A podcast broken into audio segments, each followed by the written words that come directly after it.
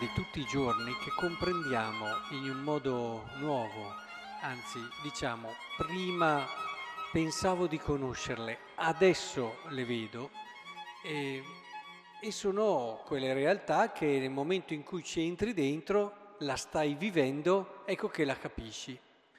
E così magari puoi sentirti dire cosa vuol dire essere madre, puoi leggere, puoi studiare, puoi ma nel momento in cui lo diventi, ecco che hai una percezione del mistero della maternità molto più viva, profonda.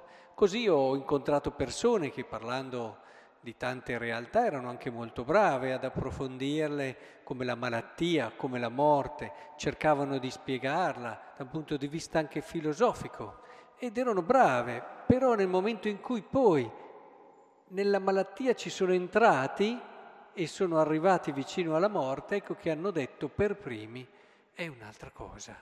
Adesso ho una percezione diversa, ho una conoscenza diversa di questa realtà. Ecco, in modo analogico possiamo dire che questo avviene anche per il mistero della risurrezione, che stiamo in un qualche modo vivendo insieme eh, e sul quale siamo entrati in un qualche modo nel mistero in questo tempo pasquale. E per anche questo mistero va in un qualche modo vissuto, occorre entrarci perché possiamo comprenderlo.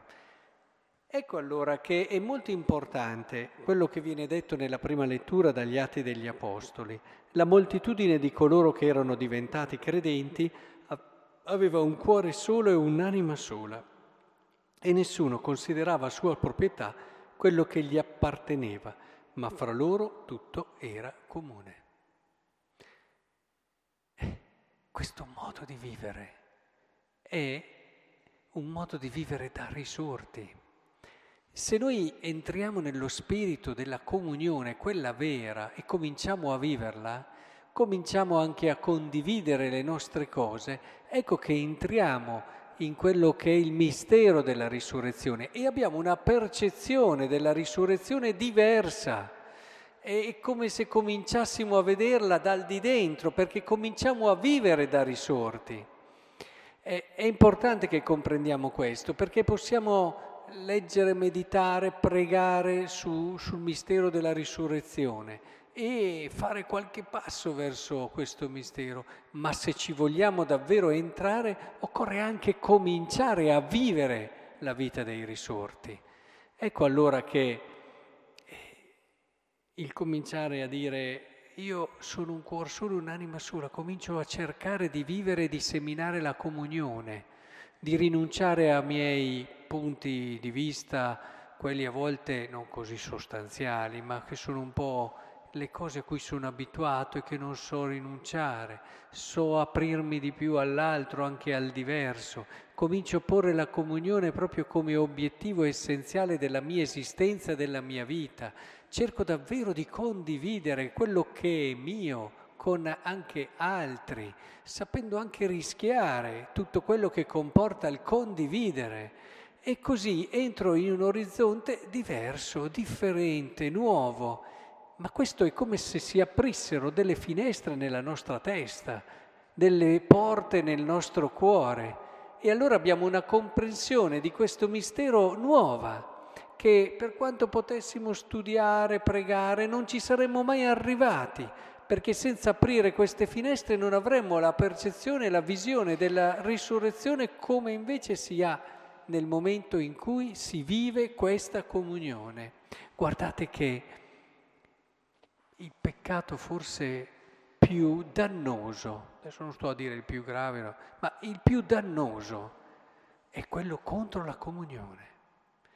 È contro la comunione, va contro il desiderio di Cristo, il desiderio profondo di Dio, che siano una cosa sola, ce l'ha lasciato come testamento nella preghiera sacerdotale di Giovanni 17, che siano una cosa sola.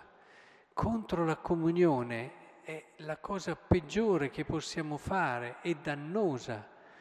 Lavoriamo allora perché vedo a volte persone così impegnate, che pregano tanto, che magari si impegnano e fanno, ma non sono così attente e preoccupate al costruire comunione, al portare comunione.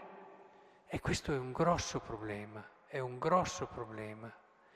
Occorre davvero, ma questo non perché lo si deve fare, ma per quello che ci siamo detti, è perché questo ci fa entrare in quello che è il senso profondo del nostro essere cristiani, che è vivere da risorti, che è entrare nel mistero della risurrezione e abbracciare quella speranza meravigliosa che il Signore ci ha dato, capire meglio cosa voglia dire la nostra scelta di fede, ma perché ci entriamo dentro. Vivere allora la comunione. Abbiamo già parlato nei giorni passati delle critiche, delle inutili polemiche, delle maldicenze, dei pregiudizi. Beh, questo è ovvio, che fanno non male di più al nostro cammino di fede. Però ecco tutto quello che può essere anche qui, mettere in comune, cercare di entrare nello spirito di famiglia, cercare di sentire sempre di più l'altro come cosa che mi riguarda entrare quindi in quello spirito dove il peccato dell'altro è una cosa che ferisce me, nel senso che la sento anche mia e prego per lui e offro per lui. Insomma, tutto quello che ci può aiutare ad entrare in questo clima di comunione ci apre la mente e il cuore al mistero della risurrezione, ce lo fa già toccare. È vero che lo vivremo in un modo completo, però lo tocchiamo già lo cominciamo già a rimirare e lo viviamo dal di dentro.